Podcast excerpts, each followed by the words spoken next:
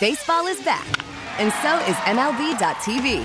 Watch every out of market regular season game on your favorite streaming devices, anywhere, anytime, all season long. Follow the action live or on demand. Track four games at once with multi view mode and catch up with in game highlights. Plus, original programs, minor league broadcasts, and local pre and post game shows. Go to MLB.tv to start your free trial today. Blackout and other restrictions apply. Major League Baseball trademarks used with permission. Talking some Badger football, some Badger basketball, all kinds of good stuff. Our good buddy Zach Heilprin, sports director, 96.7 FM, 1670 AM, The Zone out in Madison. You can find him at Zach Heilprin over there on Twitter, joining us now on the Schneider Orange Hotline. Zach, how you doing? Great, Bill. So, uh, not the the way that uh, they thought maybe this game would come out against Indiana. Indiana's a good football team, though. I, I got to admit, uh, I, we've talked about them time and again. They gave Ohio State all they could handle. I mean, uh, the fact that the defense was really kind of even without their quarterback, be able to hold them down. But just offensively, just nothing being able to be generated right now, and the turnovers continue, unfortunately. Yeah, it's been ugly for Wisconsin on offense the last two games. I mean, they were held without a touchdown for the first time since 2015. They've had 13 points combined the last two games. Last time that happened, 1991. So it has been historically, I guess you would say, bad for the uh, rejuvenation of the Wisconsin program. You know, when Barry Alvarez first got there, it's uh, it's as bad as it's been since since then.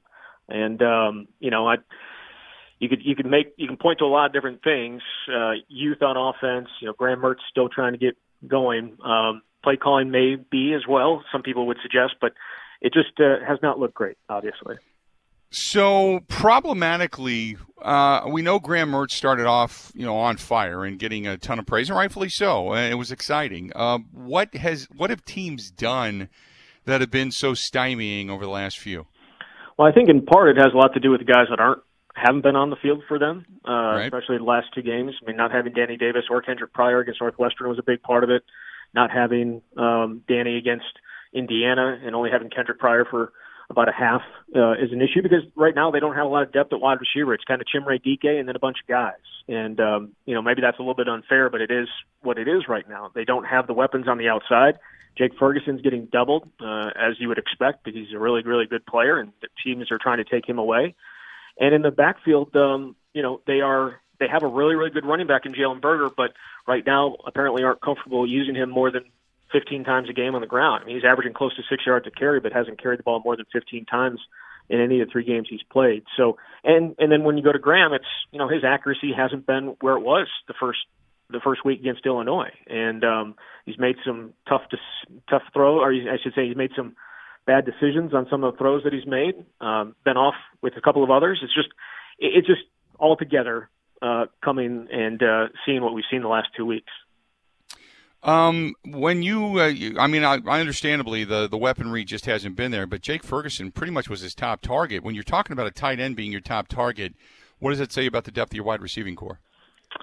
I'd say it's uh, unfortunately for them right now, it's it's non-existent. I mean, it, it, they when they lose Danny Davis and lose Kendric Pryor, you're down to Jack Dunn. At least this week, it was Jack Dunn and Chimere mm-hmm. Dike, and then you're using a bunch of guys that haven't necessarily um, shown. Now they have talent at the position. There's young talent at the position. It's just unproven. And uh, in a year where they didn't get spring ball and very uh, weird fall camp, they didn't get that opportunity to grow. Those 15 practices in the spring are huge for for young guys, and they didn't get them. And I think we're kind of seeing the result of it. Uh, I do think there's talent there. It's just it's not where uh, it's not at the level that it needs to be right now. Yeah, um, the offensive line. I, you know what, the run game. We're always accustomed to big offensive line, blowing open holes, and a run game that uh, is just non-stoppable. Uh, and the run game has not necessarily been there either. Talk a little bit about the run game. Well, yeah, I mean they this week. I mean specifically this week, losing your starting center in Kayden Lyles seven plays mm-hmm. in the game, and then having to go with uh, Tanner Bortolini, a true freshman um, playing his true, you know, his really his first action. And uh, there were some snap issues at times with with the passing game, but you know, the run game. Uh, certain guys are doing well and certain guys aren't. Bill, I, I, I'm, you know, what I'm saying like I, they right. uh, have had success with certain guys and other guys have not. Nakia Watson hasn't had a ton of success this year. Garrett Groshek, you know, the first game a little bit, but hasn't really had much success the last three games or the last two games that he's been able to play.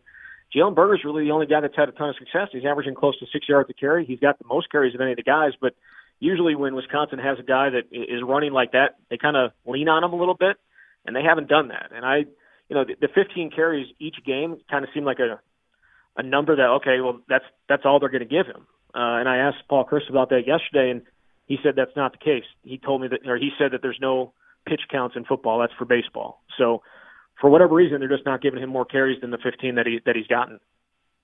So tell me a little bit about. Uh, I mean, obviously the story yesterday I was reading about Paul Chryst giving up the play calling mm-hmm. and giving up to the offensive coordinator duties Joe, over to Joe Rudolph, and you know with what the offseason held with COVID and such, and um, you know specifically, uh, how much of a change do you think that makes offensively for this team?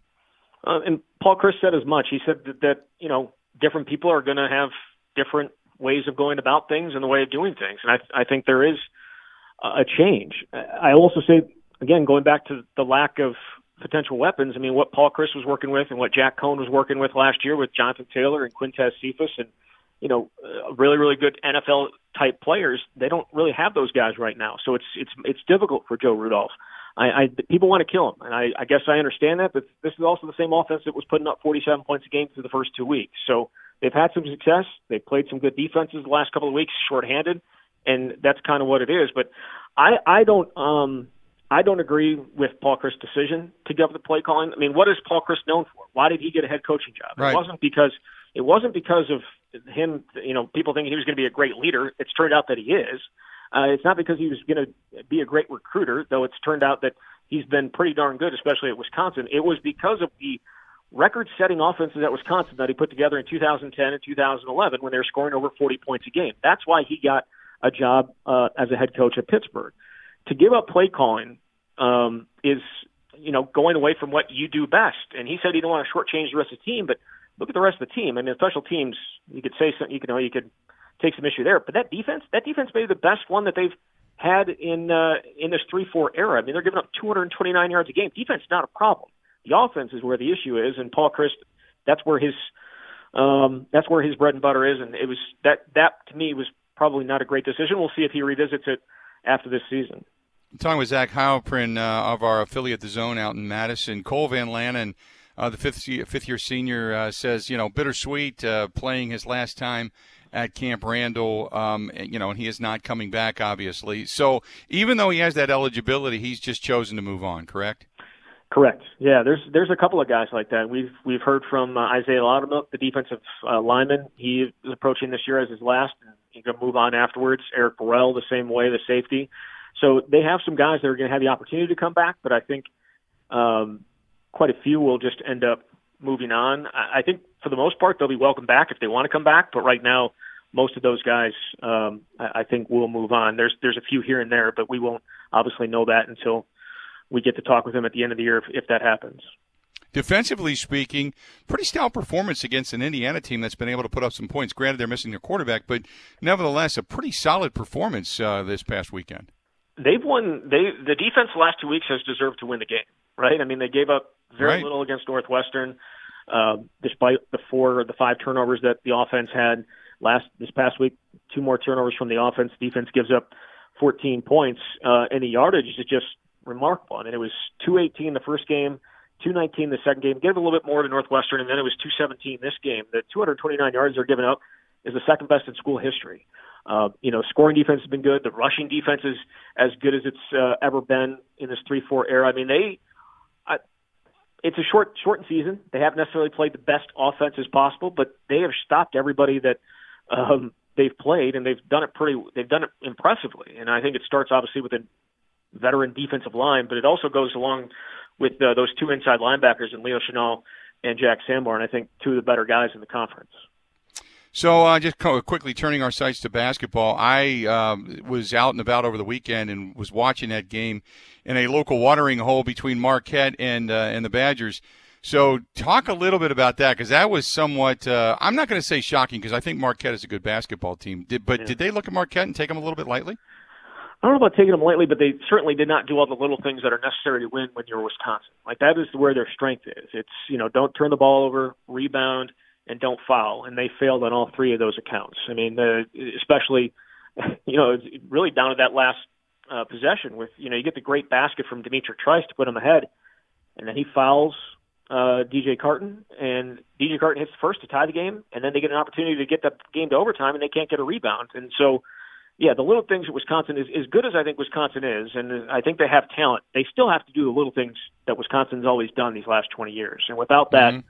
it results in what we saw on Friday night. But I, I still think they're I still think they're a very good team. It's just you got to do those little things if you're Wisconsin. Yeah, we've seen some top 25 teams that have faltered here as of late. I mean, heck, Kentucky has fallen what's uh, outside of the top 20 or top 25, if I'm not mistaken. I mean, some teams that you would think that are normally there have struggled early on out of the chute. Now, tell me a little bit about uh, what's uh, because obviously Rhode Island is now going to come in on Wednesday instead of Louisville, and uh, Louisville that game they're trying to reschedule, right? Yep, they're trying to reschedule that one for Sunday. It'll depend certainly on where the testing is within the Cardinals program. Okay, yeah, I just um, wanted to touch base because I, I, this is going to be a really disjointed year, just like football has been. This is going to be a really disjointed year. It it definitely is. I think once they get to Big Ten play, it'll it, you know, hopefully it'll be a little bit smoother. Though, as we've seen with football, that that hasn't necessarily been the case. But yeah, it it was a crazy 24 or 36 hours there for for Wisconsin trying to find an opponent to get you know in on Wednesday. They talked about northern moving Northern Iowa up. They talked about going to Indiana, uh, Indianapolis and playing UConn. Like there were a bunch of different teams thrown thrown out there, but luckily they got one to come here to Madison or Rhode Island tomorrow, and it's an actually pretty good team. And um, so hopefully they get that game in, and then hopefully they can play Louisville this weekend. Yeah, the biggest thing for the Badgers was just some of the turnover. Some of the unti- I mean, it's one thing if you turn the ball over; it's another thing when you turn it over at a really untimely fashion.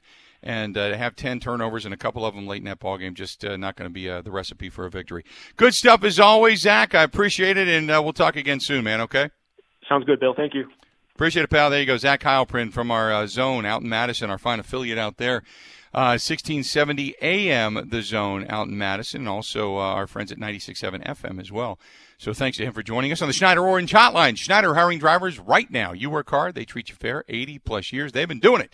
Call them 844 Pride or go to SchneiderJobs.com, 844 Pride, or go to SchneiderJobs.com. We get it. Attention spans just aren't what they used to be heads in social media and eyes on Netflix. But what do people do with their ears? Well, for one, they're listening to audio. Americans spend 4.4 hours with audio every day. Oh, and you want the proof? Well, you just sat through this ad that's now approaching 30 seconds. What could you say to a potential customer in 30 seconds? Let Audacy put together a media plan tailor made for your unique marketing needs. Advertise with Audacy. Visit ads.audacy.com.